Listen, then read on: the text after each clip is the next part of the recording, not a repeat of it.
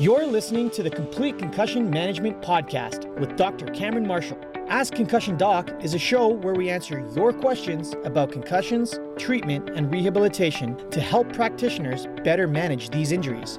Enjoy the show.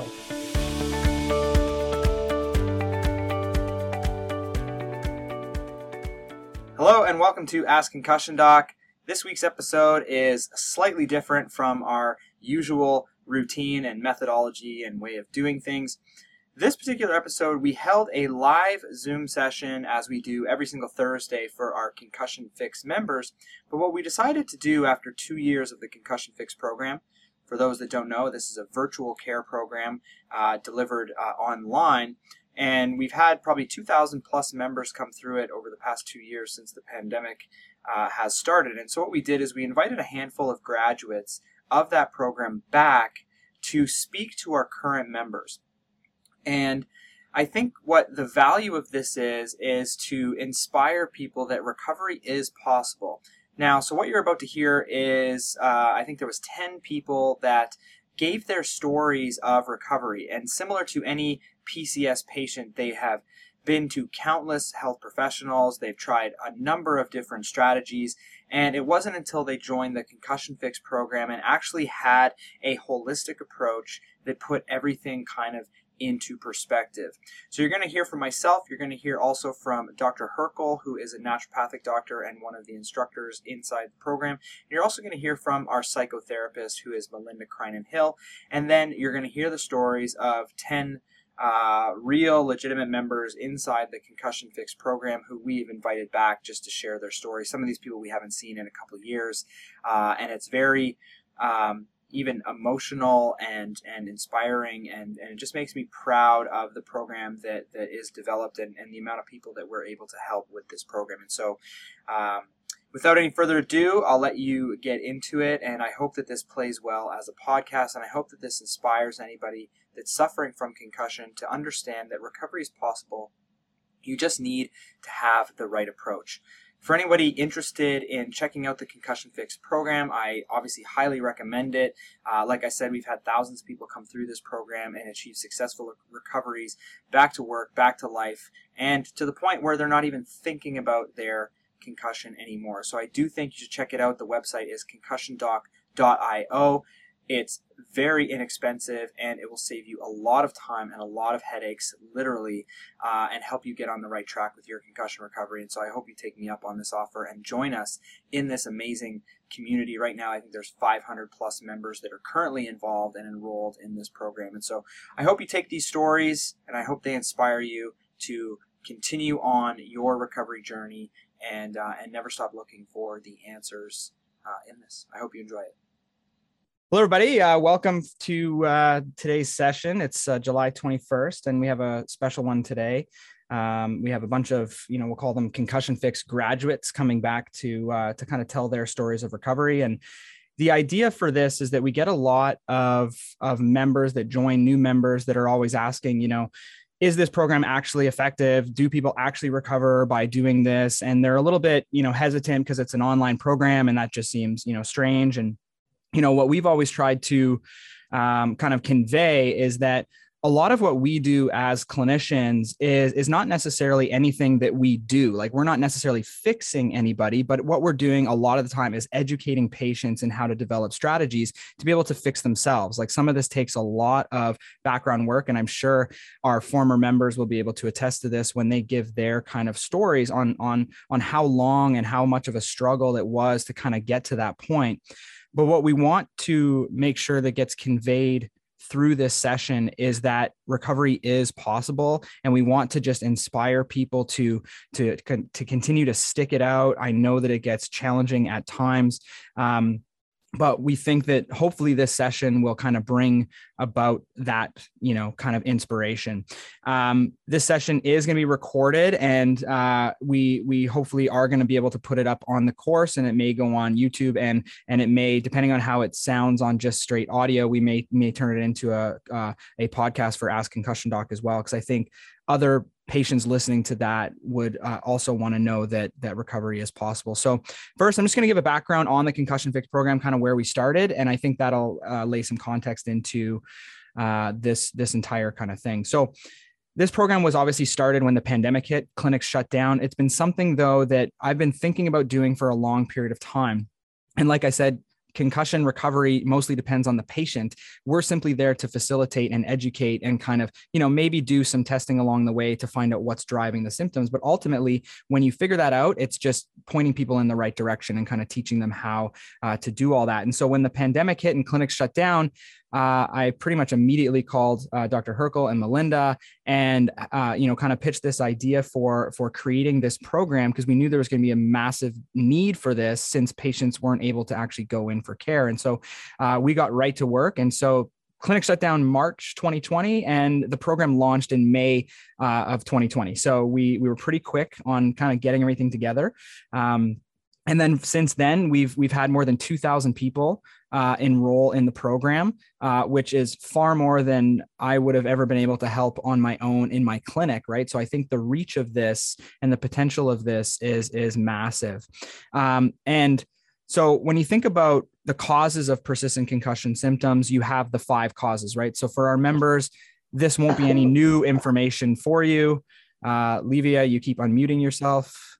Um, this won't be new for anybody but you have you have five kind of main causes of persistent concussion symptoms right? You have autonomic dysregulation um, which includes blood flow and and and that type of thing. You have inflammation issues with the gut hormone issues visual vestibular dysfunctions neck dysfunctions and associated kind of whiplash injuries that can happen simultaneously. And then you also have kind of the psychological piece which is like stress anxiety post traumatic stress. And so obviously having these three disciplines come together where you have melinda kind of tackling mental health then paul tackling inflammation and gut uh, and also autonomics uh, and then i'm kind of more of the rehab kind of guy. Um, but we developed this framework in kind of going through the literature of what we call the concussion recovery pyramid and it basically starts bottom up. So we think the first things to tackle are things like the autonomic nervous system and your mindset for recovery. Uh, and then beyond that, you're getting into now inflammation and gut. And finally, rehab is at the top. And I think where a lot of patients go wrong is that they're constantly going for rehab first without building those foundational elements, which include kind of the mindset, mindfulness, uh, autonomic dysregulation, and and and the inflammatory piece. And so I'm, we've invited, uh, there's 10 people here to kind of share their stories and I'll just call on them one by one. But I want to kind of hear from them, like how they got their concussion, how long uh, they were, you know, looking for uh, care, seeking care, how many people they had to see in the meantime, uh, when they joined the concussion fix, and then what their recovery has looked like through the concussion fix. Uh, and then also beyond that, and kind of where they are now um, in their life. So I'm going to call on Manon first um, and uh, and I kind of have everybody listed, so I'll just call on you uh, as we go. So, Manon, do you want to share your story? Hi, I'm Manon, and um, I was on the concussion fix last year. So I started in December and ended in December. I was on the program for one full year, and um, you know this might surprise all of you, but really getting the invitation from CAM to come has been the first time I've thought about my concussion since since January. Honestly, I'm recovered thanks to this program. I'm working full time and I don't even dwell on it anymore. It's not part of my story. I'm on to other things. I'm working full time.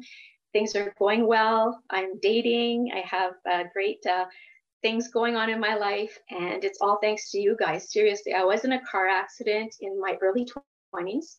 And never got the help that I needed to recover my neck injury. It was bad whiplash injury, and I had headaches and neck issues from that point on. So 30 years of um, pain and headaches.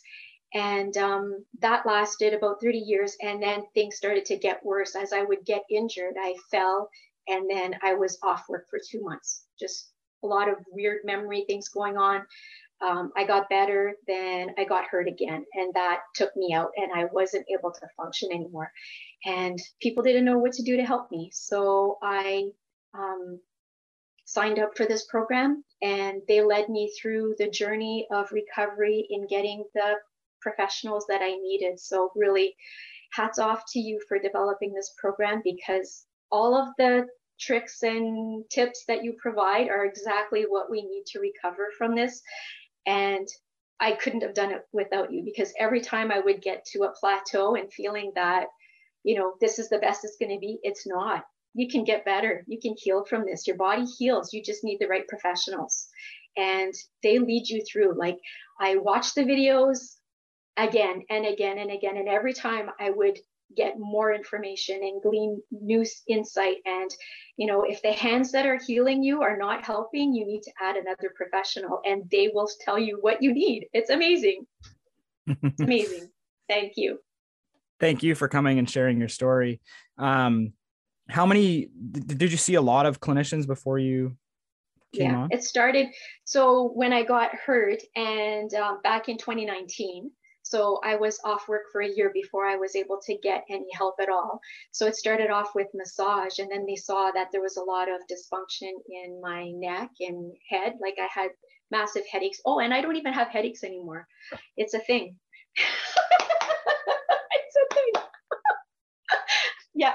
So massage and then chiropractic, which was a specialty um, that that you have, Cam, and he went to school with you, so he has similar skills. So I thank God for that.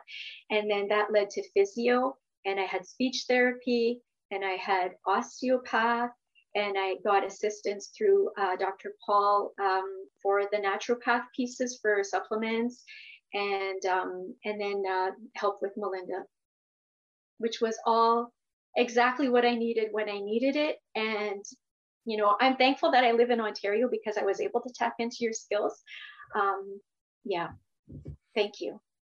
Thank you. Well, it looks like everything's going so well for you. And it's just, I get emotional when I see patients coming back for these things because it's always like, whew, it's touching. So thank you so much for for being a part of this and thank you so much for sharing your experience and i'm glad to see you doing so well and moving on and i'm glad to hear you're not even thinking about it. That's kind of the goal. Not thinking about it at all. That's the best news. And so many people ask that question is that like, you know, is this something I have to live with for the rest of my life? And you're a great example of that, Manon, that you don't. That's, uh, I mean, that's more than we could even ever hope for. and it happened, which I'm so impressed. Kudos to you. Thanks. Well, it's it's thanks to you because you've given me the tools to be able to know what to do next, right? So I feel symptoms once in a while but I don't dwell on them as part of a concussion. They're just part of every day. Everybody has these things, right? So I just do my supplements. I eat healthy. I do the exercises. I do what you've taught me. And I don't feel like it's an issue anymore. Wonderful. So awesome. So awesome. So awesome. Okay. Next up, uh, I have Lenora. Hello. Um, Thank you, and thank you, thank you, thank you for this program. Uh, it was the single most helpful thing that I found, and I would be lost without it. Um, I always preference, preface explaining how I got my concussion by reminding people that I'm still alive. It's a pretty dramatic story. I'm a black belt uh, I'm also a realtor. I was holding an open house when a man I didn't know came in, and long story short, he hit me over the head multiple times with a three foot long handle crescent wrench. Jeez. Black belt, alive. Uh, I did finally manage to get the upper hand, win that fight, call 911 for myself. They got me to the hospital. Um, I, I can't begin to tell you how many doctors I saw because uh, I was unconscious for a good chunk of it. I had skull fractures on both sides. Um, they could not move my gurney that I did not upchuck. Uh, it was pretty bad, but uh, like the next couple of days, I'm I could not roll over without the room spinning. I could not stand up, but I had to hold on to something and stare at a spot on the wall and wait for the room to stop spinning for several minutes um, walking around with a walker. Uh, it was pretty bad, but um, I'm on American health insurance. I'm in Virginia. So the doctors wanted to keep me, but they're like, ah, she can dress herself. She hasn't had a Caesar yet. She can hold a spoon, cut her loose. So in three days, they sent me home with a walker. Uh, yeah, it was pretty bad. Um, I feel incredibly fortunate that this happened two years ago, June 20th. So it was only about six to nine months, I think, for me before I found you guys. Uh, and like I said, it was the single most helpful thing, the, the greatest resource that I had found because it taught me what I could do for myself and how to do it, which symptoms to lean into and which to lean away from. Uh, it taught me how to find the resources in my area that really applied to the situation and how to explain to them what I needed from them. Uh, it was also about a year for me. I'm still seeing a chiropractor about once a week and acupuncturist about once a month but now I very rarely get dizzy spells. Uh, it's extremely rare. I gradually went from the walker to two K uh, crutches to two canes to one cane, and now uh, I mostly walk around without the cane at all. I still bring it on showings, honestly, more for safety. It's like, ha, I got a big metal stick too. Um, uh, anyways, I I can't tell you how many doctors I saw, but it got to a point where it was just kind of a, a rotating cycle of primary care and back to some kind of neurologist. And at one point, I asked if I needed a uh, to set up another follow up with the neurologist, and he's like, "Well, your hematomas have gone down, so unless there's blood coming out of your ears, they're not really." So it it's like the primary care's don't know what else to do with it except a neurologist, but this isn't really the neurologist's wheelhouse. So it's it just became kind of a, a rotating cycle. And um, like I said, thank you, thank you, thank you, because you had the program that was like baby steps. This is first, this is second, this is what you lean into, this is what you stay away from. Is fantastic, really. That's uh that's just an incredible story. Um, I didn't, I don't think I realized that that was the, uh, the, the case with, with, with your, with your injury. Um, definitely traumatic experience. I just want to kind of pull up your, I, I went through and looked at some of your quiz results. And so you started on December 9th and your symptom score when you first came in was a 96 out of 132, which is, which is quite high. And two weeks later by Christmas day, you were at a 47 so you had a 50% drop in two weeks which is actually the average. That's usually what we see is you have a massive drop right up front. And so you had a you had a 50% drop and then you finished the program a year and a bit later. So you finished on february 27th 2022 so it's 14 months ish in the program uh, and you finished and your symptom score was a 7 out of 132 and um, which is actually cons- it's actually considered recovered so seven out of 132 is the is the number that we use because that's the average symptom score of a non-concussed person. So once you kind of hit seven, usually that's when we're thinking, okay, you're at full recovery standpoint. Now you're still going to have neck issues and things like that that are, you know, some people you have gut issues and you've got to eat well for a while and and you know some little things come up here and there, but we usually consider that to be fully recovered. So congratulations. Thank you. um Anything to add, Paul or Melinda?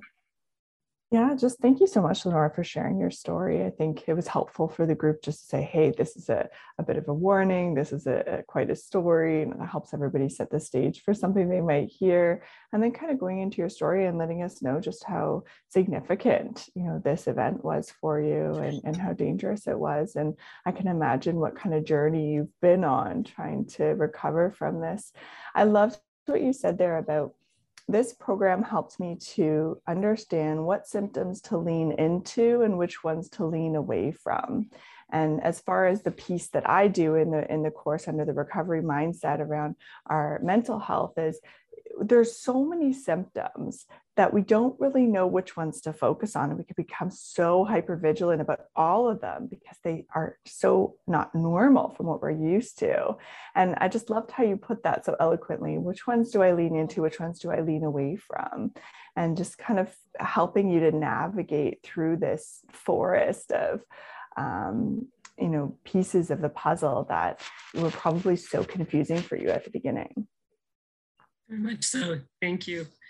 Thank you for sharing your story. And you're you're you're back to full time work and everything now. You're Yes, yes, I am. great, great, awesome. Well, it's great to see you, and thank you so much for coming to uh, to share your story.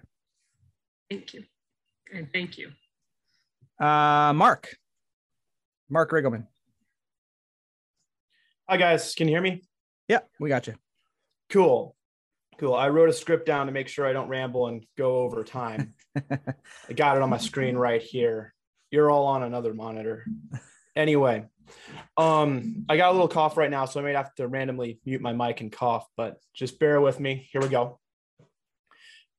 So, in early 2020, I was in my last semester of undergrad and working as a writing consultant for the university and working as a technical writing intern and running board game night. About a month before the semester ended, I got hit in the head eight consecutive times. Boom, boom, boom, boom, boom, boom, boom, boom. Eight. Already having a lot of injuries, this last one solidified my identity as an injured person. I managed to finish the semester and graduate, but my intellectual performance went way down. Reading simple stuff became very hard and slow. I got headaches, which I never used to get. I had to leave my job as a writing consultant and did not acquire a job with the company I was interning with. I not only stopped running board game night, but also stopped playing board games completely. My general doctor said that this would either get better or it wouldn't, and there was not much we could do, but a good diet and sleep would help. I ate what I thought was a good diet, but the quality was not there. I rested as much as possible, spending most of my time listening to audiobooks on the couch. Aside from trying to discuss the audiobooks with my roommate, I didn't do much else. I was trying to rest as much as possible for fear of hurting my brain from pushing it too hard. I did this for a month or two and made some progress recovering, but that progress plateaued. I thought, there must be more I can do. My general doctor is old. Perhaps he is not up on the latest research. So I began researching concussion recovery and came across Dr. Marshall's YouTube channel. At first, I was a bit skeptical of his advice. Could processed food really be that bad for me? Won't pushing into my symptoms make things worse? But my recovery had stalled completely. Having nothing to lose, I tried Dr. Marshall's advice a little bit, and my recovery improved a little bit before plateauing again. Then I followed his advice a little bit more, and my recovery improved a little bit more. Now I was fully on board. I watched all his videos and did everything he advised to the best of my ability. Learning how to cook, I ate a whole food diet. I exercised and began reading again. Occasionally, I would burn the food. My girlfriend was supportive and tried to get me playing board games. We started with simple games for small children roll the dice and move the piece. I couldn't do it. Very depressing. Trying to play it again scared me, but my girlfriend kept insisting that we try. So we did, but it was a struggle. After a few months of this, Dr. Marshall uploaded a YouTube video advertising the Concussion Fix course. I signed up for it immediately. It helped me further refine my diet and gave me the proper mindset. Dr. Marshall said, You are no longer an injured person. You are now a recovering person.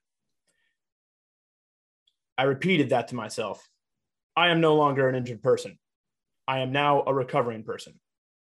I said that to myself every time my thought went dark, which was almost constantly. In time, my old injuries healed enough for me to jog again, something I hadn't been able to do in years. Suddenly, I could cook a three course meal and do the dishes at the same time without burning anything. I still sat on the couch a lot, but now I was surrounded by books and reading all of them with ease. I started running game night again. I ran D&D every Saturday and played BattleTech every day. And as you can see, the rule books for those games are not small. After getting hit in the head eight times, I needed eight months to heal and another four months to really push myself back into being a high performance individual. The brain needs not only the proper nutrients and mental health to improve, but it also needs a reason to improve. Mental exercise provides that reason. A gradual, progressive mental exercise program is critical to recovery. Now I am working on my Master's of Science in Technical Communication. I got A's in all my classes and only need to finish my thesis. I got a job professionally running games and editing books for my favorite board game company. And once again, I never get headaches. And that's my story. That was awesome. Thank you so much for sharing that, Mark. That's thank you. Incredible journey. And uh, I, I really like the point where it's like doing things you weren't even able to do prior to the injury. So I think that's yeah. a really good, uh, really good piece. Yeah, and a lot of my old injuries came from just I didn't realize I had gut issues and food sensitivities. I thought so long as I don't break out into a rash after I eat something, it's fine for me to eat it. But no, this course really wow, I have a huge FODMAP sensitivity. I got to be really careful about what I eat. So thanks a lot, Hrkal, Dr. Hrkal. yeah. Yeah, you had some great questions, Mark. I, I, I do remember you were actually one of our like earlier adopters with the course, and um, you were very engaged. Uh, and uh, clearly, it's paid dividends right away, uh, or definitely over time. So, um, well done for again embracing it and all in. And I love what you brought up about what Cam said about um, so many people that I've worked with because I, um, you know, I'm very active with my patients. I have a really, really busy practice, so I see this plus the concussion fix. And so many people still identify as I'm I'm a concussed patient. I'm po- I'm post concussion. That's how people. That's what gets people into this program. But that's not what we want people to leave with and live with for the rest of their lives that we have to drill down into, as you said, I have gut issues. Now, that is a factor that is influencing my recovery, but I no longer have a concussion. Now I have to deal with all these other specific underlying things. And naming those things and identifying those things actually gives you a tremendous amount of focus on how to resolve those things. Because if you tell somebody I have PCS, most people like you, like Manon shared and and Lenora shared, most clinicians don't even know what to do with that. So that's kind of what we try to unpack here at the concussion fix. Exactly. Exactly. Thanks so much, Mark. Appreciate you coming to share that story with us. Thank you, Mark. Uh, Christina. Hey, can you hey. hear me? Yeah. Yes. Okay. So, um, yeah, I haven't been speaking in English for quite a while, but I'll do my best. Um, so I had my concussion in November 2019. I was at the gym and there was a machine that was supposed to be attached to the floor, but wasn't. I fell and the machine fell over me and I got my concussion. Um, um, and I was really not, I, at, first I thought, well, in a day or two, I'll bounce back and be back at work and after that i was uh, thinking well after a week or so and then i'll be back and after a week i realized that it will take a month and after a month i realized that it will take several more months. And after that i started worrying that this will be my life now. Um, and like probably many of you lost uh, memory was poor uh, speech ability very easily i got very easily overwhelmed by smell by sounds by lights. Um, uh, yeah it I, I, I would say it affected my whole life and my um, all of my my my relationship to my husband to my kids uh, my colleagues my friends everything. Um, but then and i think i followed you cam on instagram quite a while before joining the program. I think i was like yeah i you somehow came up on my my instagram feed there and i was like what is this? And i started following you and i think i was there for several months and then i was like okay I, will i'll try this program. Um, and uh, i guess for me as well it, it the first couple of weeks if i remember it correctly it was uh, um, yeah I, I started improving quite quite fast actually. Uh, and i just followed the steps and I, I did everything. I was like going through and i was writing notes from every video and going through my notes because i couldn't watch the videos too many times because i was sensitive for the screen. Um, and uh, yeah it, it helped me map out what what are what what do i need to work on? What what's my what do i need help with? And um, Mm. yeah. So you you started. Um, I have your your stuff too here. You started. March 11th, 2021 is when you Yeah. first came in. Um, symptom score was 84 out of 132, which is quite quite high as well. By the midway point of the program, which was June 2nd, so a few months later, uh, your symptoms were 38 out of 132. So you had a 55% drop in symptoms in the span of a couple months. And then you did your final survey on August 11th, 2021. So uh, basically, in the five months after joining, and your symptoms were a two out of 132. And like I mentioned before, once you hit that kind of seven or below, we consider that to be, you know, full recovery because that's what you're back to like what an average person without a concussion would score if given the symptom severity score. And so uh, basically, it took you five months uh, after joining to kind of get to to those levels. Did you stay in the program beyond that? Or did you leave at that point? Uh, I think that I left at that point because I had been considering for some time. I, I, I didn't feel ready to leave. I, uh, but then, yeah, I think I left around that time um, because I started. I remember I started feeling more uh, curious about things.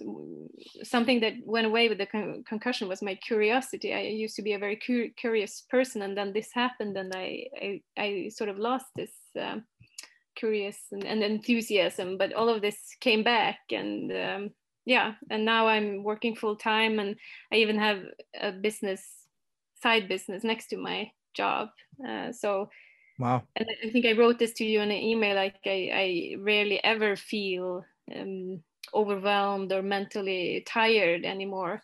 And actually this this aspect i feel better than before the the concussion. Wow. Like sometimes i you know yeah yeah it, it is. And I, I think it's like it, it's important to just follow the steps and and um, try to map out like wh- what do i need to work on? Because of course yeah sometimes i'll have like some something and then i'll be like okay but i didn't eat well this Well, Christina, I have a well, I'm, I have an interesting question for you. Do you uh, is there anything in the program or in your experience that you found was the linchpin to kind of getting you recovery? Um, I, I always ask patients this if there's one thing or was it kind of a combination of everything or was it multiple things? What was your experience? Uh, well, there was one thing in particular, but but of course it was all all of them uh, also. But I for me it was the is it, is it called the autonomic the yeah. So so that was like really when once that was kind of sorted out and everything, then everything else was just really helping me improve, improve, improve, improve. So Yeah. so that was Probably one of the most overlooked things. I think Kim and Melinda would agree is that most clinicians don't even know about the autonomic nervous system. It's probably the most um, dysfunctional thing that I see in my patients, where they're constantly stuck in a fight or flight states. Their Yeah. autonomic nervous systems are out of balance, and then there's a couple of things that address that. There's not just one magic bullet that addresses dysautonomia, but once you understand what it is, you can address uh, to counterbalance it. So you increase your parasympathetic nervous system, and there's multiple things, especially what Melinda does and some of the things that I do, and even exercise is quite good for dysautonomia. So um, it's a huge thing that I work with on a lot of my patients. So um, thank you for sharing, Christina. That was amazing. Yeah, thank you. Thank you. Uh, Nikki. Hello, thank you for having me. Um, I'm so grateful, as many others have already said. Uh, so I was in a car accident September 2020. It was actually my first, I was working as a supply teacher at the time, and it was my first day back uh, for the school year. And on my way home, someone rear ended me. And I thought it was very minor, actually. It didn't look like there was a whole lot of damage. However, I was at a red light and she just kept going and smashed in. Uh, but my head did hit the steering wheel and then the back. So I had the double whammy. Um, and I thought, okay, you know, like not bad, slight headache instantly, but I'll give myself a couple of days off and then I'll go back to work. Um, and then again, those couple of days turned into I can't get out of bed. My head was just aching, everything was dizzy. Um, my children are quite young. Um, they're seven and eight now. So two years ago, they would have been um, even younger. And my youngest, unfortunately, had the tone of voice that just pierced my headache to like a thousand times worse. Um, just the tone that he was at. So he would aggravate it, unfortunately, by doing nothing but himself. Um, so I had to really depend on my husband to do a lot of this stuff. And insurance was taking forever. I wasn't getting any services. Um, and it was while I started doing research on how I can support myself with the concussion. Um, I'm a holistic practitioner myself, so I was starting to use some of my own things. Um, but as I started doing research, you know, uh, an ad came up for this program, and I instantly jumped on it and I watched it. And I remember doing the initial assessment during that, and I remember having it over a hundred.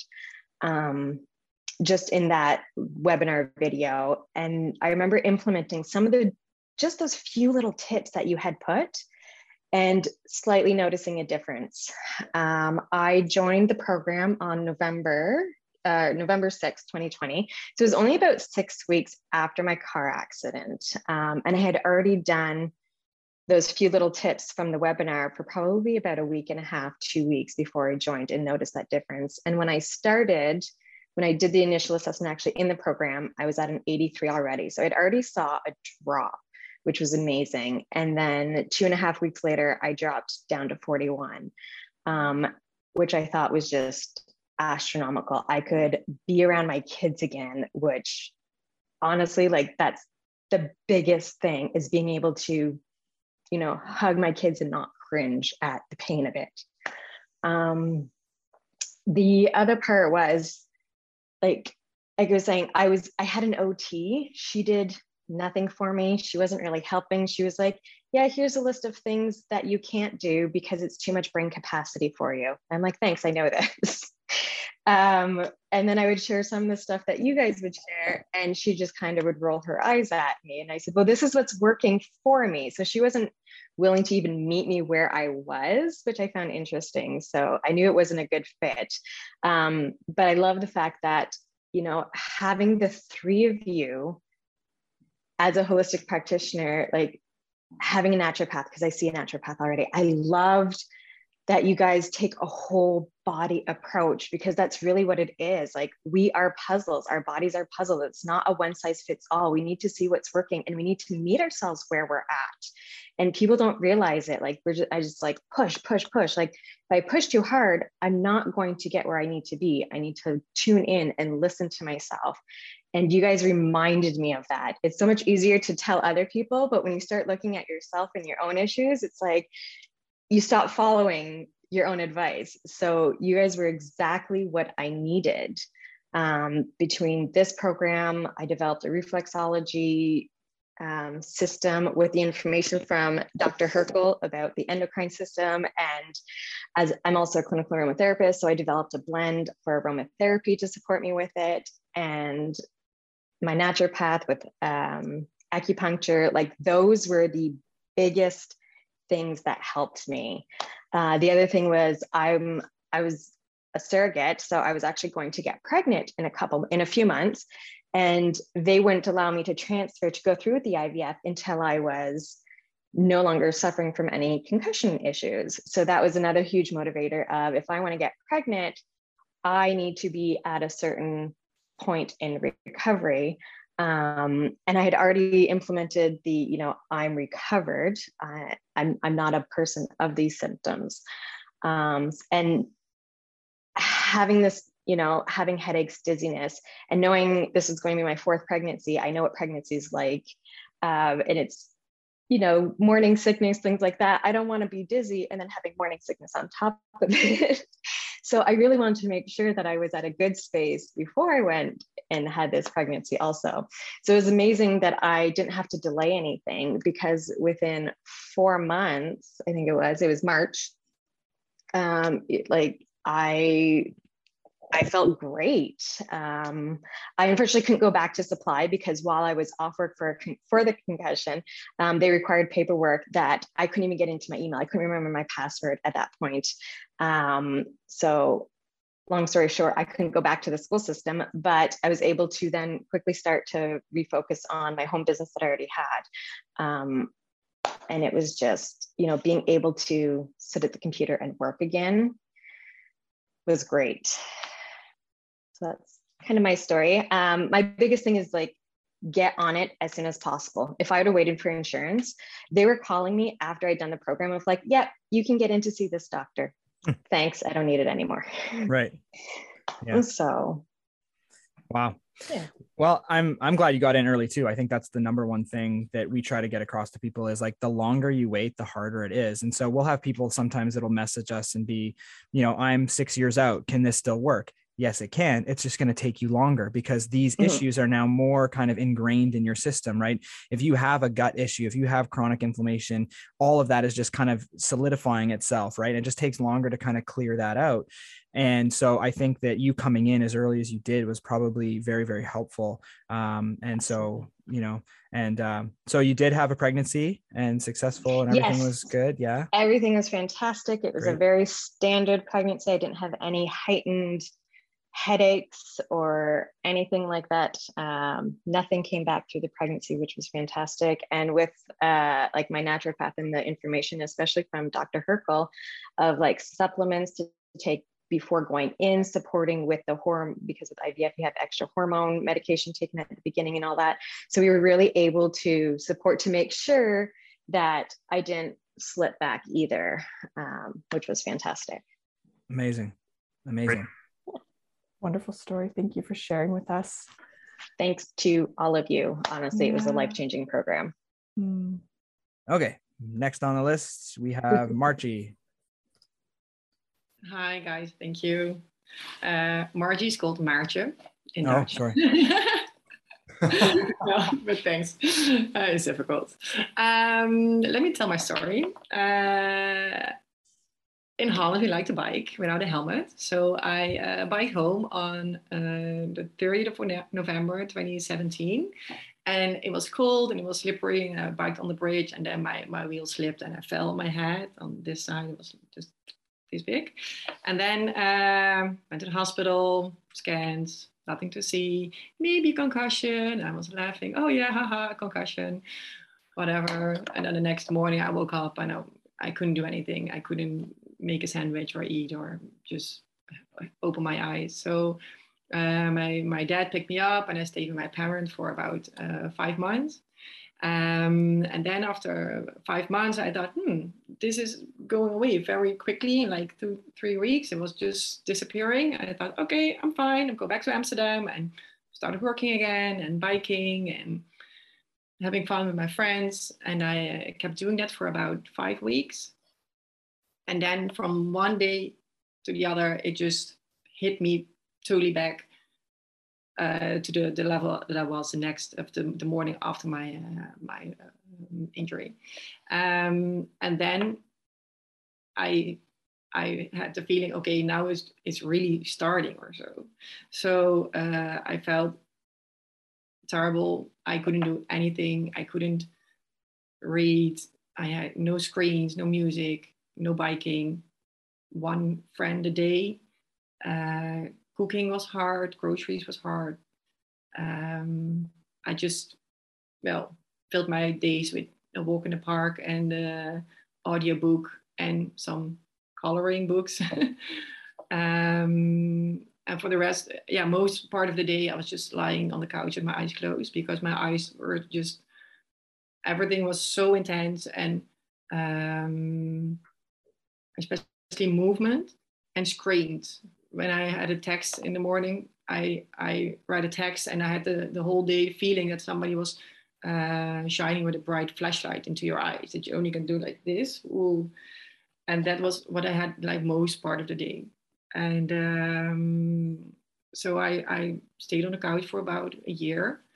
And then I went to the US for treatment. It's called uh, cognitive FX. And um, that helped a lot because first I was like this zombie on the couch, and then I was a bit on the sideline of life. Um, and then I started training again. I started reading a bit and a bit of TV and a bit of biking, and slightly, slightly, slightly went a bit better.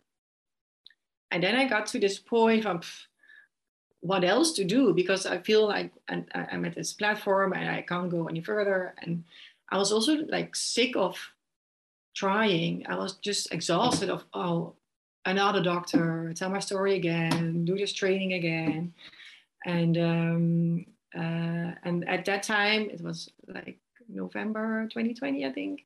I uh, I joined your program, and then I just had new strength of to fight again, and I was super optimistic. Okay, uh, I know I knew I was telling my friend, okay, I've joined this program. This guy is saying he knows it all. I'm gonna just trust him for every word he's saying. I'm gonna do it all. I'm gonna get better, and so that's what I did. And uh, I right after Christmas, I started a diet, and I had so much energy and I felt super good and I slept good. And um, yeah, the diet made a huge difference.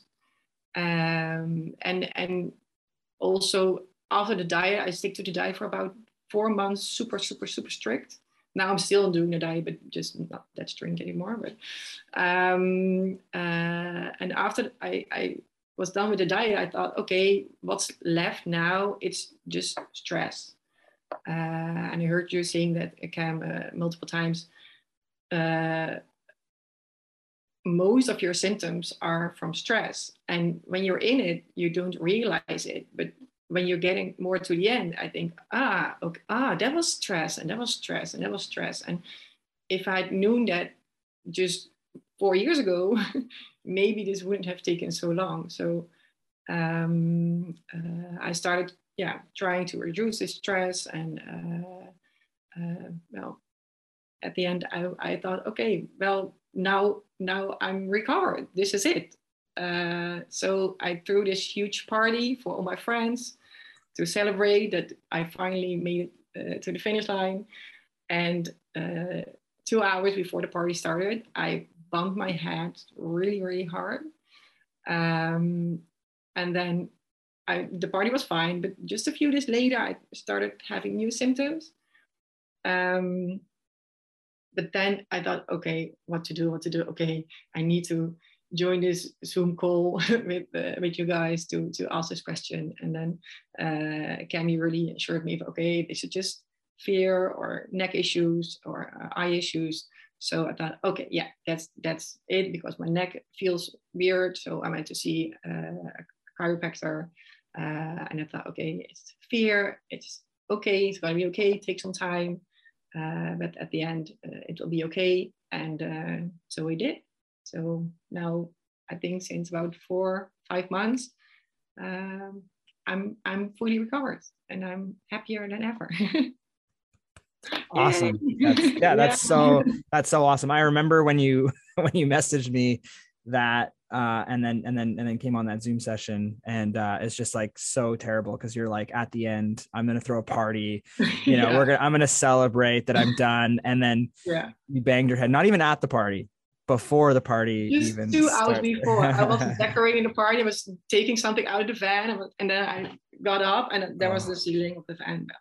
Whatever, it's it's yeah, it happens a lot actually, where people feel like, "Oh, did I reconcuss myself?" We get that question all the time, and yeah, what's so great is that you came on right away. You had a resource to ask that uh, that really important question, and and a lot of it was the stress associated with like, "Am I concussed? Am I going to go through all this again?" And we said no. We gave you the, the the reality that this is just a little bit of an aggravation, and you're probably working yourself up, and and and you were able to manage it. So yeah. we always, I don't know, I always have this like patients say the dreaded cl- closet or car door or countertop or cupboard. These are like these huge offenders with these re uh, re injuries, and they're really not. They're really just kind of a little aggravation. So yeah. um, congrats, wonderful. Glad you stick with uh, stuck with it, and um, and for sounds like for you the diet was was key.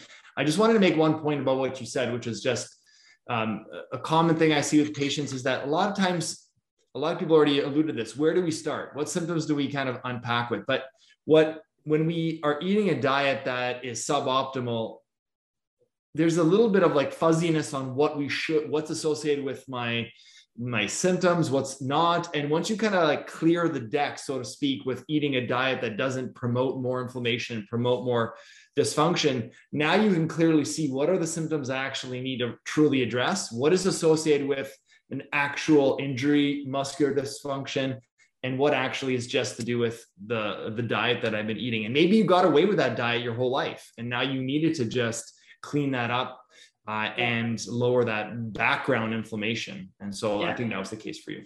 Yeah, yeah, sure. Because because I couldn't do anything except for eating, and I I'm just a chocoholic, so I was just lying on the couch and my eyes closed, eating chocolate all day. that was mostly what I did. So that was really helpful. The, the other piece I was hearing was just around this idea of, you know, one, having this resource to go to when you got re injured, but also just being able to name this fear, right? And how much that piece can play a part in thinking that we're re injured or thinking that we're having a setback or thinking that things are going to go back to the way they were. And just sort of being able to embrace that, hey, this is fear. How do I work with fear? How do I move through these parts that scare me about what I've been through, even though I feel like I've fully recovered? So I just want to really congratulate you on that part because it can be really tough to just name, hey, okay, I'm not re injured or I've had a mild flare this maybe is more stress and fear. How do I work with that? And that uh, almost requires us to dig deep and say, well, how do I look inside and figure out what resources I have to cope with, not physical symptoms, but some of the emotional stuff that's happening? Yeah. Yeah, and the good and the good thing too is like you already have that background education, right? So it's one thing to be able to sign back in and you know review some stuff, but you already have kind of the base case where you're like, okay, I'm going to double down on these things and I know what to do right away. And it now it doesn't turn into weeks and weeks it turns into a few days of kind of feeling crappy and then you reset. So i think that's really a key too because that's probably the number one question i get. On my youtube videos on everything people are like well if you're saying the g-force is this then i just minor bumped my head as i was recovering and now i have all my symptoms again. And i'm saying well it's because you can flare all of these different pieces. So to me if somebody has pcs and then recovers those it, they may be fine in a, in a non-stressed environment. You may be fine sitting there with no stress going on. You're going about your day to day. That's fine. But as soon as there's a stressor on your nervous system, maybe it's something mental stress, maybe it's increased workload, maybe it's maybe it's a, a small bump to your head even though you may not, I don't feel stressed, it is a stressor on your nervous system. And that now will kind of flare things up. So to me, it's like, what's the weak point in the chain that may still be dysfunctional? You may still have ongoing neck dysfunction. You may still have ongoing uh, inflammatory issues. You may still have ongoing autonomic issues. They're somewhat at bay. But under the surface, there may be still some issues there, and then a small bump, and next thing you know, it's like it's flared up, whatever, one of those things. But knowing what the keys are and being able to then go back to that and just go okay i'm just going to do this. And and boom there you go you're you're back to back to where you were. So um so good a lot a lot of good stuff in in, in your story. Yeah there's one more uh, thing i want to mention. Uh, i went to to utah for this uh, treatment and uh, it cost me like 14,000 euros or something. Um, and now i know if i had uh, knew this program before, if it existed, of course, um, for sure I would have uh, reached the same uh, amount of recovery. Right. Or yeah, like I've now. So uh, just to advise other people, you don't have to go to these expensive recovery uh, programs uh, if you just know yeah join this program and and use all the knowledge that you, that you get. Yeah, for sure. I mean, we get a ton of people that that will ask about these these kind of week long intensives they're called and there's cognitive F- fx is one and there's also a lot of chiropractic neurology functional neurology clinics uh, mostly in the us they'll charge you you know 10000 us dollars to go for a week. And mm it, it, it can't work. It can't work. It, you might get some benefit from it, but it's never going to work because it takes longer than a week to do all the things you need to do. You can't unpack inflammation. You can't fix gut dysbiosis. You can't uh, fix your autonomic nervous system in a week. So what happens is people go, they spend all this money and they get very marginal improvements, if any. Like you said, you felt a little better. That's just that's good. Some people go and they have no difference, right? So it's just it's such a shame because it's, it is a lot of money and they don't need to do that uh, mm. as long as you kind of knew you know what to do and so that's kind of the goal with this is to be able to help people that you know uh, don't have to go and spend all that money. But and they would do a lot better if they did the concussion fix first and then went to right if they had some residual symptoms to address. But first, address the foundations, as you pointed out, Cam. Yeah. And then see what's left. And oftentimes, like so many people have already shared, yeah, it's addressing most of the things right then and there. And Yeah. there are there is a place for targeted manual therapy, targeted visual vestibular rehab. You know, we're not discounting that. We're not saying you can treat everyone, but we can definitely make a lot more people better and um, and get rid of a lot of things that are able you're able to do yourself and for the cost of a couple hundred dollars over the span of you know the six months let's say Yeah, yeah. The uh the one the one I get a lot now is is people will ask me questions about the program um and then and then they'll say, "Okay, well I'm going to go talk to my doctor." Um and then and then maybe join later. I'm like, there's no point. You're going to talk to your doctor, your doctor's not going to know what to do and so it's just like, okay, well that person's not coming back. Um but it's just it's just like so frustrating cuz I'm just like just just try it. Just do 5 minutes a day. Just like get started. Do do just start right and we've gone through some like so, some of the data on this and we find that um like 20% of people that that join the concussion fix don't even start so they join it they're there for a month they don't do anything and then they leave and it's like oh you were so close you were so close you were just you just had to kind of start you know kind of chipping away at it so um anyway thank you so much for, for for sharing that story oh Melinda? Yeah, I just wanted to kind of continue on that. There's this whole part about readiness, right? And this this program offers everybody each part of this healing journey, whatever that is. But that doesn't mean that the person who's going through the program is ready for each of those parts. So I think that's the beauty of the concussion fix is that you can revisit it or something will happen in your life that you have this moment where you say, I need to go back. A, a couple of you have already shared that. You come back, and then maybe there's a readiness now to revisit part A, part B, part C, whatever it might be that sort of perhaps you weren't quite ready for. And, and we can encourage you, but until your own readiness or whatever, you know, puzzle piece fits together in your brain to say, hey, now I'm ready for the next level of healing and the next level of recovery. That's kind of what we love so much about this program is that it's always here. We don't go anywhere. We're here all the time. The hmm. support continues. You can stay a member. You can leave and do your thing. You can come back and keep working on things. You can go into your life and come back and keep working on things and and that's just the evolution of it and so just embracing wherever you are now whatever that readiness is for you amazing. And then we welcome you back anytime there might be another light bulb moment to say, hey, I haven't addressed my gut, or hey, I haven't addressed my anxiety, or I'm ready to see that chiropractor now. And that's all part of your individual journey. So I congratulate all of you for just your persistence and um, willingness to kind of share today, but also just to come and say, hey, I had to take a step back and then come back and revisit because there's so much power in that too. for sure. It's a brilliant point. Absolutely, Melinda. It's well said. uh okay next up is josie So my name is Josie, and like others earlier, um, I'm okay. I'm here, but it was a dramatic entrance into my world of concussion. Um, and it happened October 30th, 2018, while I was at work as a probation officer. And I was assaulted by one of my clients. Um,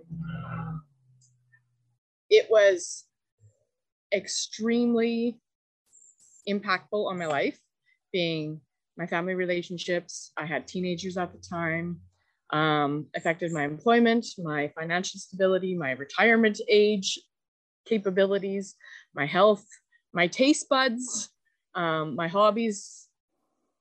Basically, any area of life that could be affected was affected.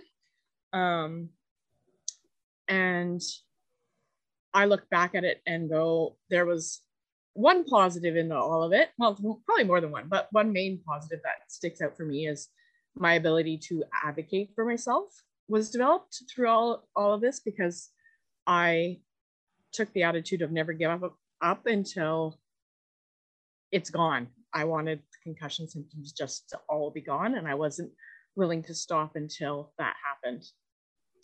So I, because it was at work, had uh, WorkSafe working with me and um, with that, I had my family doctor, a concussion specialist doctor, four physiotherapists, three kinesiologists, four different counselors, a neurologist, a chiropractor, an audiologist, um, a specialist in vestibular rehab, all working with me at one point or another. And some of the changes happened because of being a, a WorkSafe file in the insurance. They decided on Easter weekend of 2019 that they left me a voicemail saying, just wanted to say our doctors have reviewed your file and congratulations. We have found that you're better and so looking forward to you returning to work and and just congratulations and happy Easter. I'll be on holidays for the next 10 days. And I got that voicemail and went, What? I'm not better. I'm not normal. I'm not where I need to be. So I continued to advocate um, and got into a subsymptom threshold exercise program eventually because I convinced them that I still needed help. And I worked and I worked and I worked. Um, and then I saw this advertisement for the concussion fix program and I went, huh, that's interesting. I wonder if that's the last piece to my puzzle that I need. But I didn't have the 299 or 399, whatever the startup fee was at the time. So I, and I'm putting that in the background and it kept on coming into my head and it kept on going you need to try this. You need to try this. Um, and then covid came and it took away my therapies that i had because i was still doing an exercise program. I was in the gym six hours a day doing movement and exercise and whatnot. Covid came and took that away but i brought it home with me and i continued it on my own. And then i saw an advertisement for the concussion fix program again and it was startup fee of 699 or 799 i went okay there's a sign for me it's time to start um, and so that was in 2020 uh, the fall of 2020 and i started the concussion fix program and my initial assessment score was 40 out of 132 um, and i think a year prior to that i would have said i would have been around in the 90s or early 100s just looking back. Um, and I, I decided to take the program because I had had a whole schwackload of knowledge from the therapists that I had seen. I, I made a commitment to myself to, regardless of whether or not I've done this, the section on mental health and recovery, I was going to listen to it again because maybe Melinda had a different perspective that I hadn't heard before. And maybe uh, Cameron would have a different idea of a different way of doing a physical therapy. Um, so I, I made the commitment to, regardless, I'm, I was going to listen to it from front to back, and I ended up going backwards several times to re-listen, anyways. And what I found was the sections that I had already been through with other therapists, it was helpful for me because it reconfirmed that what I had been doing and the therapists that I had been working with were on the same page as you guys. And so that was a relief of, oh, I haven't just been seeing some quacks. Mm-hmm. Um, so it was it was reconfirming to hear the same messages. Um, and it also helped remind me some of the things that I'd learned previously that, oh yeah, that still could be helpful to me at this point. Um, I was most excited for the sections on nutrition and Dr. Hrkal's sections. Um, and I really think that for me in my recovery, that was the key because nobody in all of my meetings had spoken nutrition to me at all, other than, do you eat healthy? Yes, I eat healthy. Okay, good. And that was the extent of it. Um, so I, by November of 2021, had again reduced my symptoms by about 50%. Like Cam said, that's kind of the normal uh, first reduction. And I was ready to start the diet and I was at that section of it, but I wasn't ready to fully commit to it because Christmas was coming and I had done a whole bunch of baking and there was sugar and everything. So I decided to wait until January of this year and I went full on strict, doing all of the recommendations um, and I can't believe the difference that it has made. It's astronomical. Um, on day 1331, post concussion, which was June 22 of this year, I had my first headache free day. And that makes me really emotional because I thought I was going to live like that forever. And since then, I've had a couple more. So to me, it's there's hope. Um, I'm looking forward to a new career. Um, I have a better relationship with my teenagers. We can have a conversation without me going off the rails because my emotional regulation is off the charts. Um, and I guess, sorry, the the program was life changing. So, I guess my message to anyone who's thinking, should I do this? Should I not do it? It's expensive. Um, just do it. Um, the holistic approach of the program is what's missing in our general medical system. Um, you, you can't you can't take away the importance of approaching things from all directions and being ready to do it and ready to tackle things. Absolutely. So that was so uh much, yeah thank you so much for, for for sharing. And i think that's that's the point too that i try to convey to people is like oh i'm gonna try vestibular then i'm gonna try this then i'm gonna try that then i'm gonna try this. And it's like well you got to kind of get your ducks in a row before you before you go down that path. And i think that tackling it in that holistic way is really the key because you had done all these therapies right leading up and the, and there was a piece missing. It was the diet piece. No one had ever done it right? But Yeah. if if you had done the diet piece prior to going to those therapies the therapies probably would have taken you just a, like a few weeks to a couple months of of work right? But because Yeah. that piece was missing from it you were doing all the rehab. But again when you when you look at that kind of triangle that that kind of recovery pyramid that we talk about you're in the rehab zone but it's like that foundation hasn't yet been built. And so it's just not you're not kind of there yet. Um, and that's really i think a key from from from what we took. But congratulations. I mean you stuck it out. You you worked hard. It took you you know nine months within the program. So you did you know you you, you were along for a while. But after you know 1331 days that's how long Yeah. it took to to kind of get there. But nine months in the program and and you, you did the work and and you got there so congratulations to you and are you uh you're working now and Um, I will be starting a new job on August 15th. I did go back to work last year as probation officer, which I mean, for 21 days, my daughter came into my room, said, Mom, close your eyes. I'm going to turn on the lights and check the bruises on your face. And she was only 12 at the time. So, and every single day she said, Mom, promise me you won't go back to work there.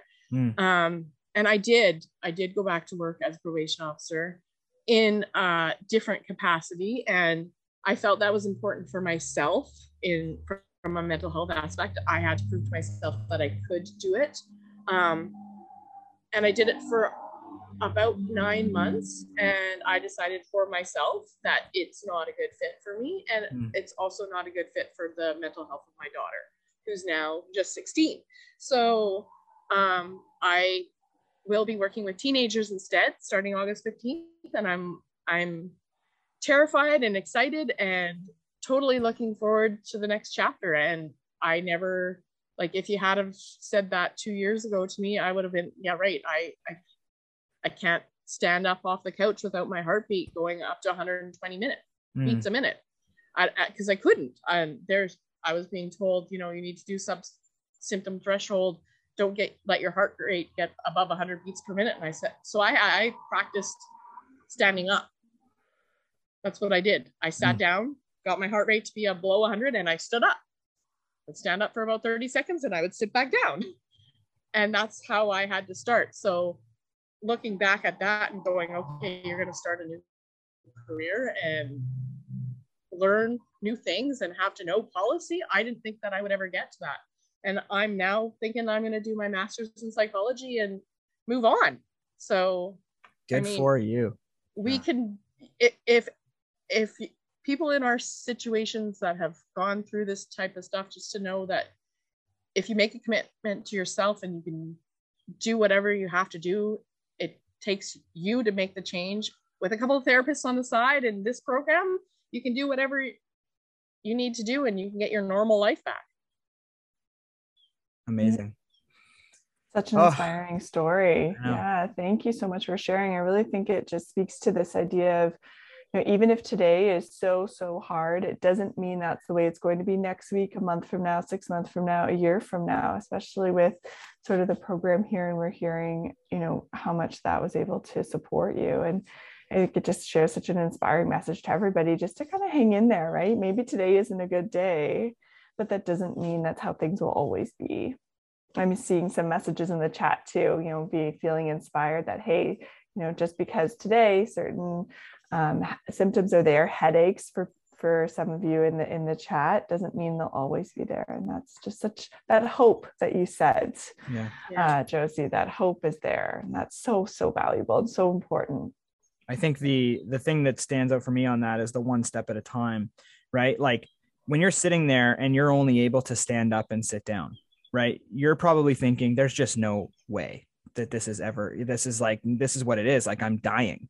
And but when you look back now, you think like I can't believe I was ever there, right? But it's just that one step at a time. Like the thing I'm trying to convey is like just five minutes a day or just start somewhere, even no matter how small it is, just start. Because then if you can just commit to doing that and just to gradually just doing a little bit more and a little bit more, before you know it, you can look back on that and be like, wow, I've come such a long way. It seems so minimal at the start. And everyone's looking for that quick fix, right? Like people will will want to find somebody. They'll want to go for that week long program because they think a week and i'm done. No no no no. It's not it's just going to take money from your from your bank account and you're still going to be somewhere where you are now.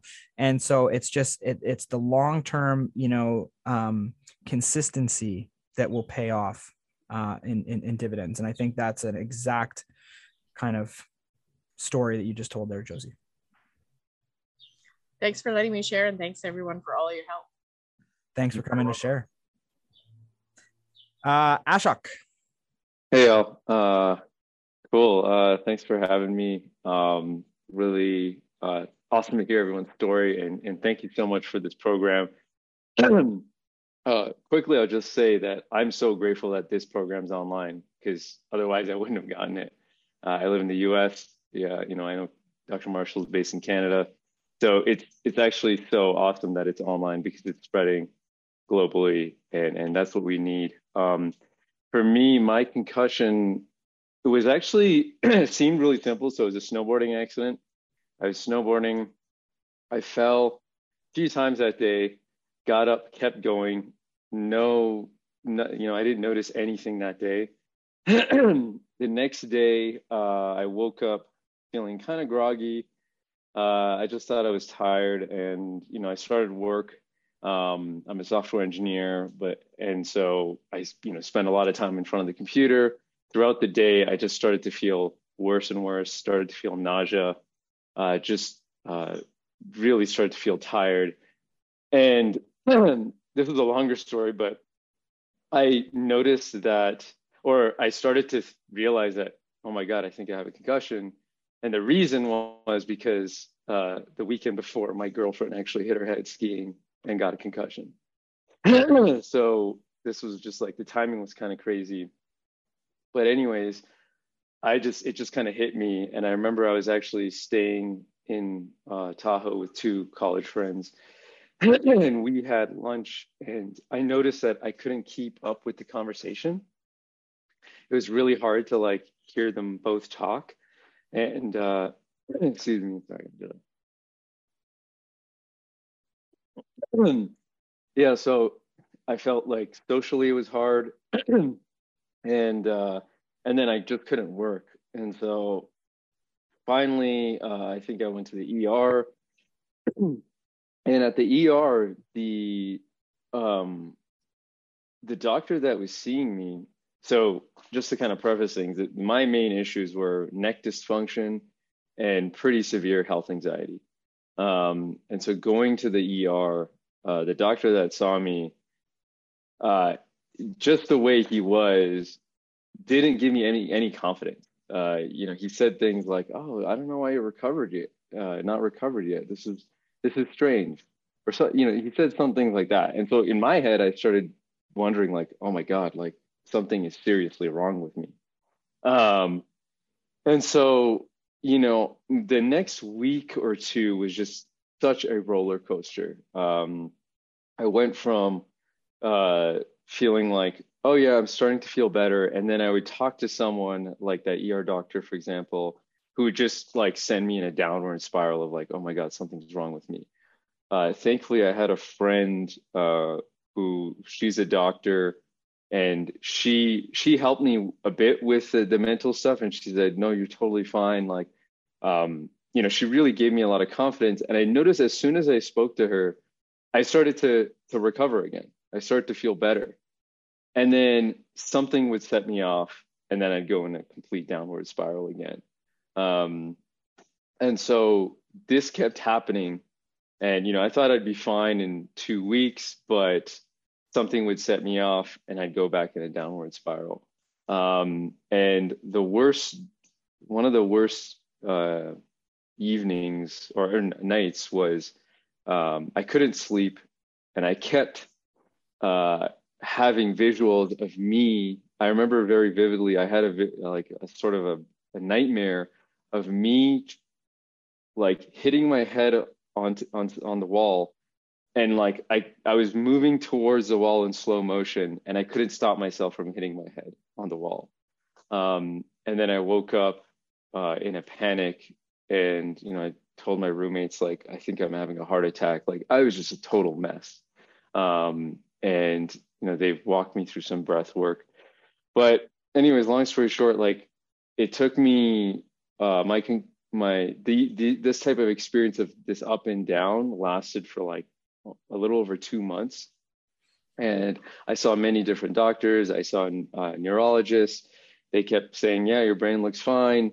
Um, you know all the sort of same things that people have been saying is like every doctor is looking at it in a in a silo um, and so, yeah, finally, I came across. Uh, oh, I was looking for con- someone who a doctor that dealt with concussion specifically, and then I, I believe Concussion Fix has a program that uh, certifies physical therapists uh, and, and, chiropractors with concussion fix uh, specific uh, treatment. And then that's how I learned about concussion fix. I saw the webinar and uh, it inspired me. And I was honestly desperate. And so I started the program and immediately like the first thing was just like the addressing the mindset. And and when that that kind of hit me, I was like, oh wow, okay, like I think every doctor up until that point was like, you know, avoid anything that's gonna flare up your symptoms. You know, be careful, like sit in a dark room, uh, if you walk and you feel symptoms stop, like anything like that. And this was the first program that told me it's okay. It's like actually good to feel a little bit of the symptoms. Um, that's actually what's pushing you a little forward. Um, and so that's when I started being physically active again. Um, and honestly, looking back, like I, I really wish I had this program the day I got injured because I know I should have started walking like two, three days right after my injury. Um, but instead, I became really, really um, uh, just stagnant with my movement. I would just stay indoors all the time, rest, rest, stay in a dark room. And uh, I know that was actually just making it worse now. Um, so the biggest thing was the mindset. And, you know, there were several issues uh, or incidents where I would like slightly hit my head on like a door or like I would lay down. I remember this one time I'd lay down on my bed and I hit the pillow a little faster than normal. And I would go in like a total downward spiral for the next 24 hours of like, oh my God, did I just make it worse? And it was this program that taught me like, like after taking this program, anytime I ran into like I still hit my head randomly, uh, but this program gave me the confidence that like oh yeah that's not a concussion. Like that's totally fine. Um, so for me the biggest thing was health anxiety. And now I can say I actually look back at my this whole concussion experience and I'm actually very grateful for it because it taught me that I had this underlying health anxiety. Um, I've previously been injured, uh, my knees, my shoulders, you know, from snowboarding or other activities, and I tend to go in a very dark place, uh, you know, kind of concerned about my future. And this concussion really just like made me face that anxiety. Um, and so that that was really uh, the big the biggest biggest help. And then after that, realizing that there was there there um, what to focus on. So I realized like, oh, the the source of my symptoms is my neck dysfunction. Um, you know, once I got past the the health anxiety, oh, there's like this neck dysfunction. So now I could really focus on that. Um, and I'm no longer thinking like, oh, I have a concussion. It's like, no, I just have like, uh, you know, I, I twisted my body in a certain way. Let me just address this neck thing. And uh, today, like, yeah, I have slight sensations in my head in terms of symptoms, but it's it's the severity is very low. And when it happens, I have no fear about it. I'm just like, cool, okay, I still have some neck dysfunction. I'm continuing to see a physical therapist for it um, but it's improved and it's continuing to improve. Um, so yeah, I, uh, I'll kind of stop there, but that's generally my story. Yeah. It's interesting to see how everyone is different, right? Like, like a lot of people said diet, then people are saying neck. Some people are saying, you know, and and for you, it seems like a lot of it was was related to the, that kind of health anxiety, which I can relate to. I also think I'm dying frequently. Um, so I can definitely relate to that. Um, you know, and I've, I've done therapy on, on myself for, the, for that as well. So it's something that I think for me, that would probably be my thing, right? That would be my thing, which is why in the, in, in the initial part, I really try to put a lot of education behind it and a lot of science behind it to try and reassure people that, you know, you t- it takes a tremendous amount of force to actually get a concussion injury. And so these little bumps beyond that just can't be so mm-hmm. then then mm-hmm. what else what else is driving that right, right. i think uh um yeah that's that's that's huge yeah, yeah, actually quickly on that point you just kind of reminded me is um I, and i think i got a therapist right after starting this program and uh that therapist actually helped me realize like i was checking in with myself every day every hour like do i feel better than an hour ago mm and I was constantly checking like the trajectory of my recovery. And my therapist kind of told me like you're it's kind of like checking your heart rate heart rate every hour. Like is that information actually helping you? And so she gave me the advice of you can't check in with yourself until the weekends. Just try that on. And I remember I I uh you know I talked to her one evening. The next day uh, I was like, all right, I can't check in with myself. I woke up, I had a headache. I was like, cool, I'm not allowed to think about this until the weekend. Later that day, I got like stung by a bee. Like, what are the chances, like, on this day, I'm like getting this random thing that's not related to my concussion? But I was like, oh, I'm not allowed to check, uh, like, think about my health until the weekend. So I just, I didn't think about it. And I kept doing that throughout the day. And in the evening, I just had this like emotional release and it was like I was crying, I was laughing, and it was like this. I just became so present, and um, I started just laughing at my whole situation. And and then that evening, I was in the backyard with my family, and then the neighbors came over and had a conversation with us. And I was so like I was able to socialize with them. And up until then, I was always nervous about social situations and so that was just like such a huge indicator that wow this is mostly just health anxiety and just doing this for one day not thinking about am i getting better for one day made such a difference um, and so yeah the the the stress the anxiety like is such a big piece um, and i mean another data point just like my girlfriend had a concussion very similar a weekend before. Her recovery was much faster, um, and she just didn't have this this type of anxiety that I did. But mm-hmm. yeah. And it's interesting because when you're when you're when your symptoms are driven by anxiety, you don't think it's anxiety. You think it's yeah. other, you think it's other things. And this is the thing that people um, you know always you know kind of they kind of get their back up when you when you bring up mental health i just think the stigma around it you know we're still kind of working on that and i think we're we're gaining ground on that um, but it's it's one of these things where you say like this could be that like this could be anxiety this could be driving your symptoms because when you're ruminating and i know melinda can speak to this better than i can probably when you're you're not able to think about the outside world. You're so focused internally that so when you're in a conversation and this happens a lot of times to concussion patients they they're they're in a conversation but they're actually in their own head and then they're not following the conversation so they start thinking i have a concussion and it's all about my concussion and my brain is injured because I can't follow this conversation. No, it's because you're actually not following the conversation. You're ruminating in your own mind about what's going mm. on and the fact that you can't follow the conversation and the conversation is happening around you. And then all of a sudden you're like, I don't know what's going on right so i think that that's a huge component to you know the cognitive dysfunction that people think that that they have a lot of times um, is actually more probably related to this kind of internal you know rumination melinda any thoughts mm-hmm. Mm-hmm. No, I think the two of you put it so well, just kind of really normalizing this experience. Hey, if I can acknowledge that anxiety is part of the picture, I'm already well on my way to probably not just recovering from concussion, but a lot of the struggles I had before concussion.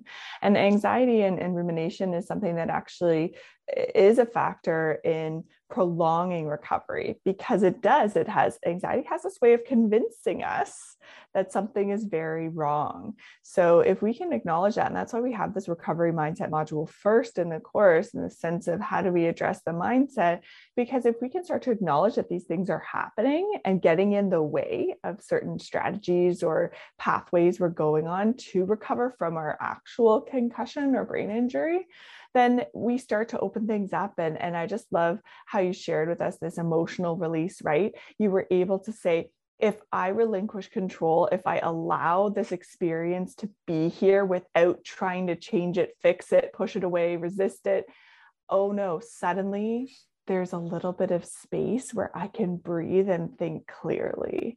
And that's what therapy is supposed to help you with in terms of anxiety. And I'm just so proud of you and, and um, glad that you were able to have this experience where you could feel safe enough, I want to say, to say, I can be with this sensation of anxiety and just see what happens. And what you did mm-hmm. learn was that there's freedom and space there when you can allow anxiety to be there. So I call that delaying, right? We're delaying an urge to check in with ourselves mm. around a symptom that's really stressful.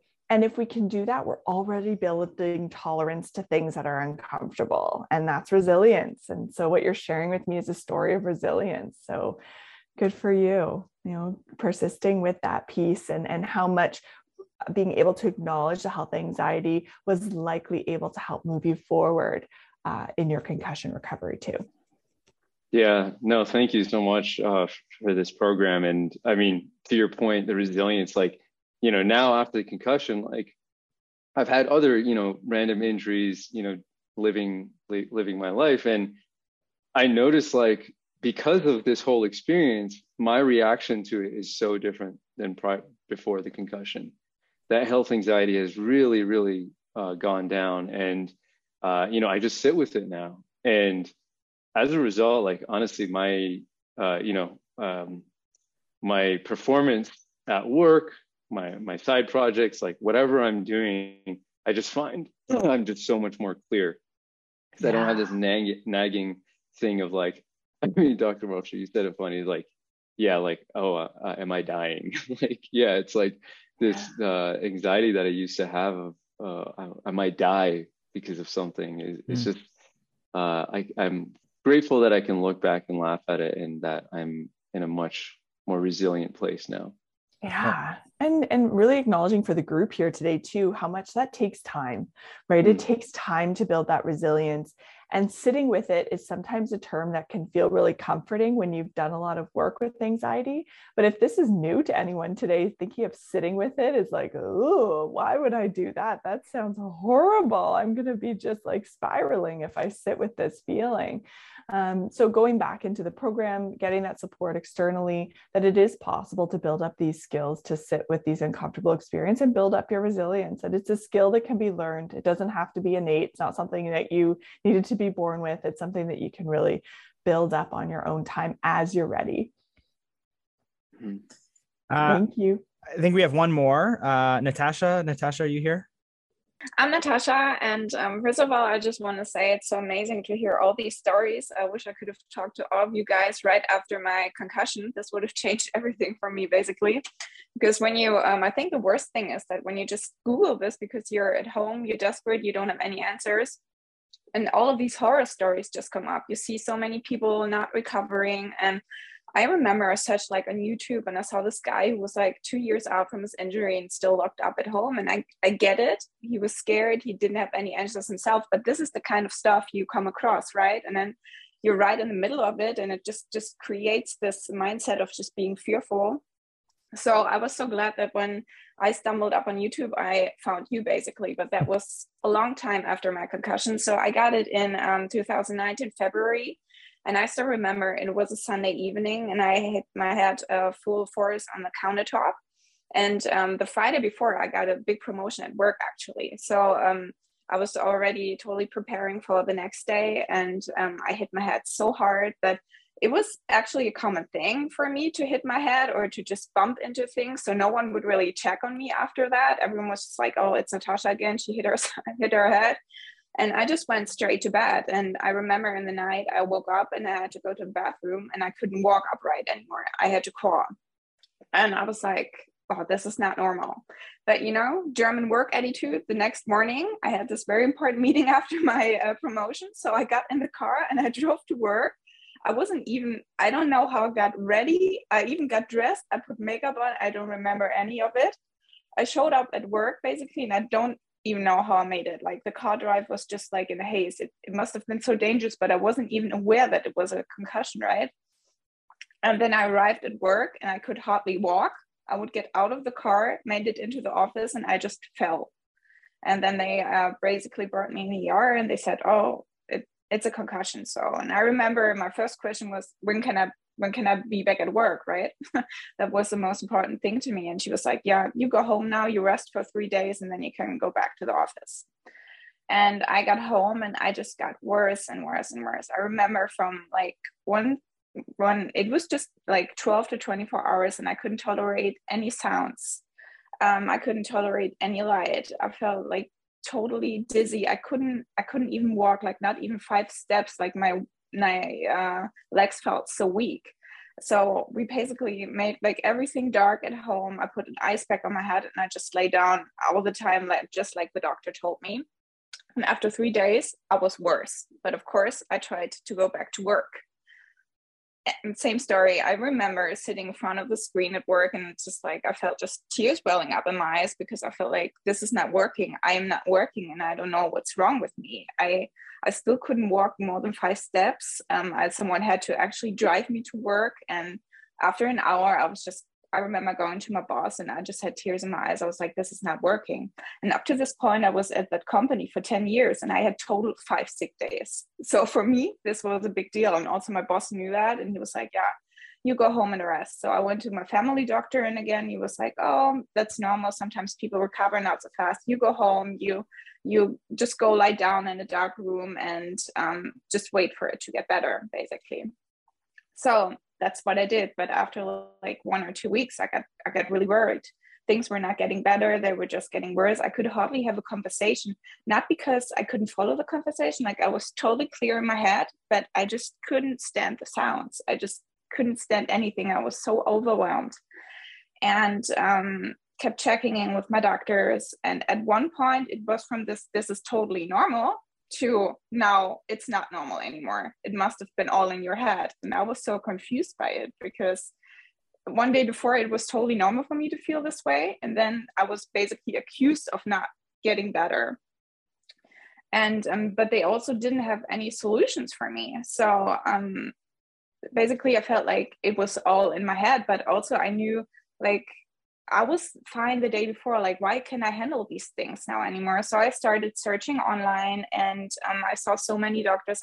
I, I feel like I made a list at some point, and it was over forty people I saw, like from like neurologists, and I also chiropractors, physiotherapists. I feel like I saw everyone, but also coming from Germany, the big, big thing that's just missing there is just people who like integrate everything, right? So I would see someone who would just treat my neck. Then I would uh, see someone who was like maybe a little bit specialized in visual things, but they would have no knowledge for the neck. So um, basically, I didn't make any progress at that point, and I just got more and more confused and more and more scared, and um, I didn't get better at all.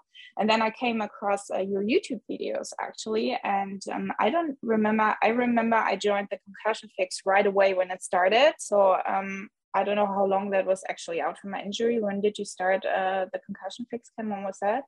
It was, uh, was actually was, yeah may may 27th 2020 yeah so i was actually uh, over a year actually out from uh, my injury and um, I I hardly haven't made any progress. Things just got worse basically.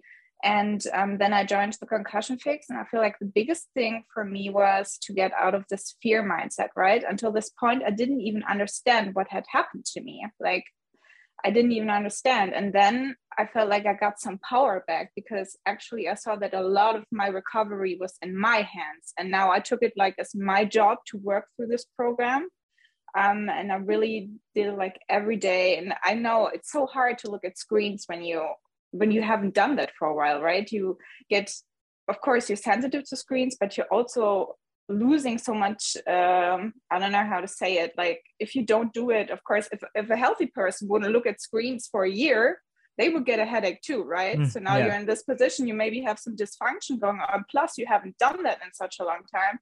But it also helped me to get gradually back into it, to be honest, because it was, of course, something I was so interested in. I had so much interest in to just understanding what had happened to me. So that really was also the first step for me to getting back into screens and to getting back into listening to sounds and to really concentrating on something.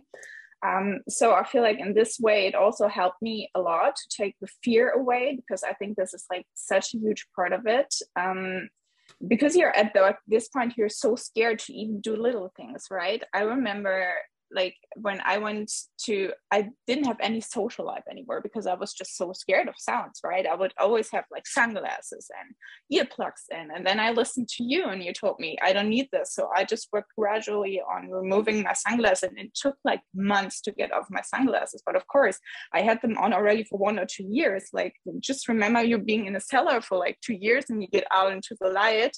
Uh, it would just feel awful. And that's what it did. It felt awful for a long time but then it just got uh, better and better. And then i just worked through the whole program i just really saw where my issues were. And i thought that i already had a lot of underlying issues beforehand that i wasn't even aware of that were made worse through like the concussion. For example this dysautonomia was a big thing for me. And this is also something that no doctor realized and i was fainting all the time and i was like my heart is racing. I don't know what's wrong. And they were like it's anxiety. And i'm like no i'm just standing in my living room right? I'm not just going to faint from anxiety in my living room. And then i just uh, heard you know your piece on POTS. And i was like damn, that's it. So I got this like polar belt. I tried it out at home because every doctor refused to test me. And then I uh, realized I had POTS. And then, you know, everything just came together. I just, it, it, it was just like a puzzle. And the program really helped me to work through of it to really, and then go on my own and search for the people that could really help me. So I feel like it was like a really good guide to really uncover everything. And especially in countries like i mean you have in the in canada you have like your physiotherapist and everyone you train but in germany there is nothing like that. So it really helped for me to just put the puzzle pieces together and really see for myself uh, what are the parts that i need to work on. So yeah. Yeah for sure. I mean there's there's so many different areas of the world that don't have you know the resources. And even here in in canada and the us it's still it's very spotty. So i don't think yeah. it's necessarily just a just a germany problem but but um yeah. Any uh questions from you melinda or paul? On natasha's wonderful case? to see that you sharing uh your story natasha. I know that uh we go way back as well and and yeah you, you know, helped me a lot too uh, thank you. Uh, you helped yourself. I just guided the rudder on the ship, and you're the one who actually did the, the hard work. But I, I do want to say that um, there's a lot of people out there that have heart rate and dysautonomia issues, from anything from POTS to kind of mild autonomic dysfunction, and it's a huge limiting factor. And and I, I appreciate you and a couple other people like Manon sharing that dysautonomia was an issue for them and it's something that the whole program all three areas has a role to play in addressing. It's not just one thing. So if you have issues getting up if you uh, out of uh, out of a chair out of bed and you have crazy heart rate change in blood pressure dizziness nausea all this gut dysfunction that could all be dysauton- uh, dysautonomia. And um, i know that you've made some great gains on that front natasha. So um, again well done.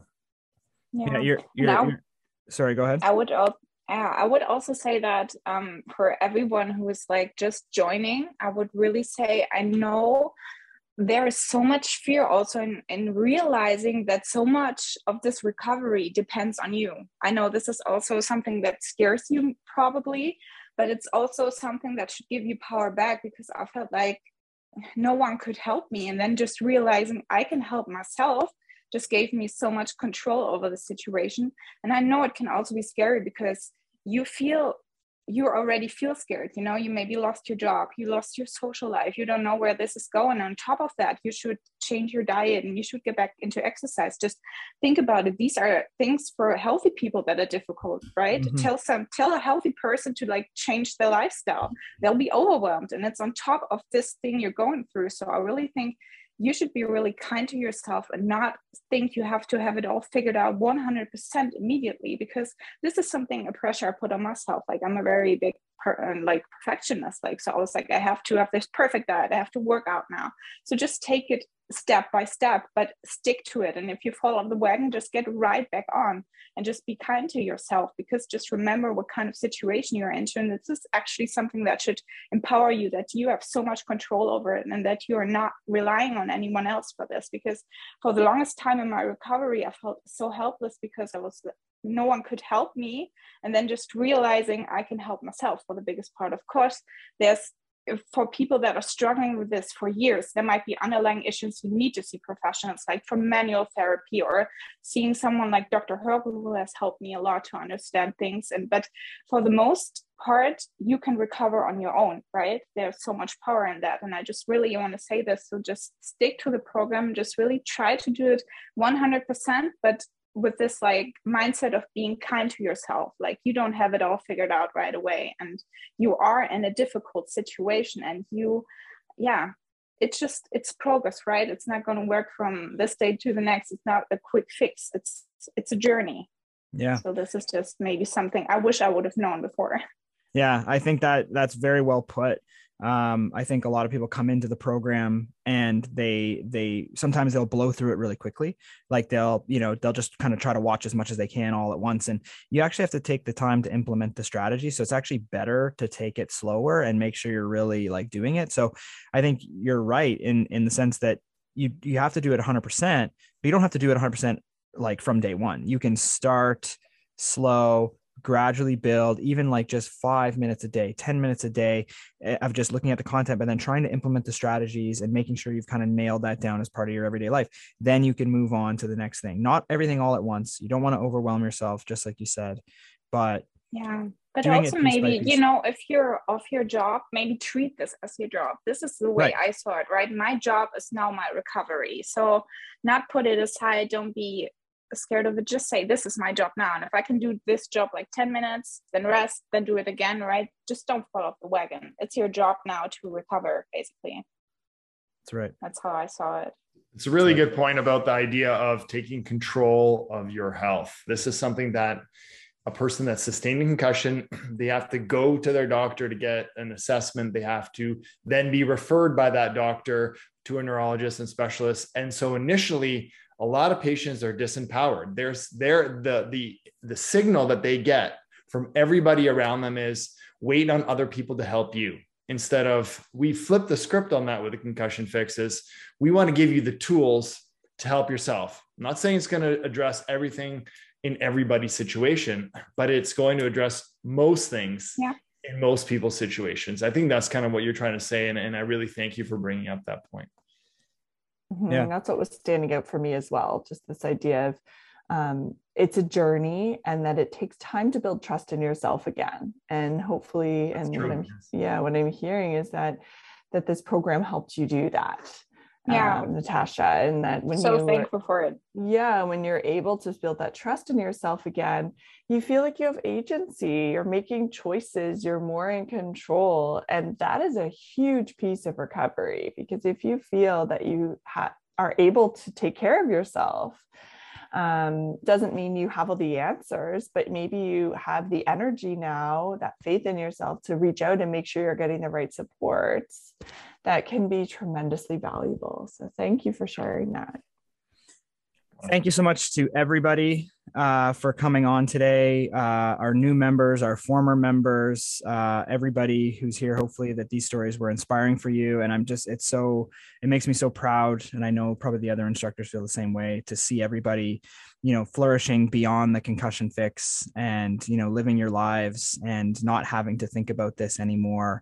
Uh, and just looking back on it. And, and I think really a lot of the, the cool thing for me as well is, is improving on areas of your life after concussion that you know you had issues before and it kind of addresses that i've had people before and even on this call we heard it a couple times where people say i actually feel thankful that i had a concussion because it allowed me to figure out other issues in my life and actually made me a better stronger person in the end. And i think that's something that we can look at right now. So if you're in this program uh, and you're going through it you know take take that like that that mindset that mentality of like this is making me stronger. This is making me going to be more resilient. This is this is improving areas of my life um, that will live well beyond this this injury. So thanks everyone for coming today. And um and uh yeah keep in touch and and uh, we'll see you guys next week for the live for our for our new members tomorrow's yoga for everybody uh, in the in the program. Tomorrow is yoga at uh, noon Eastern, so uh, be sure to uh, to join that.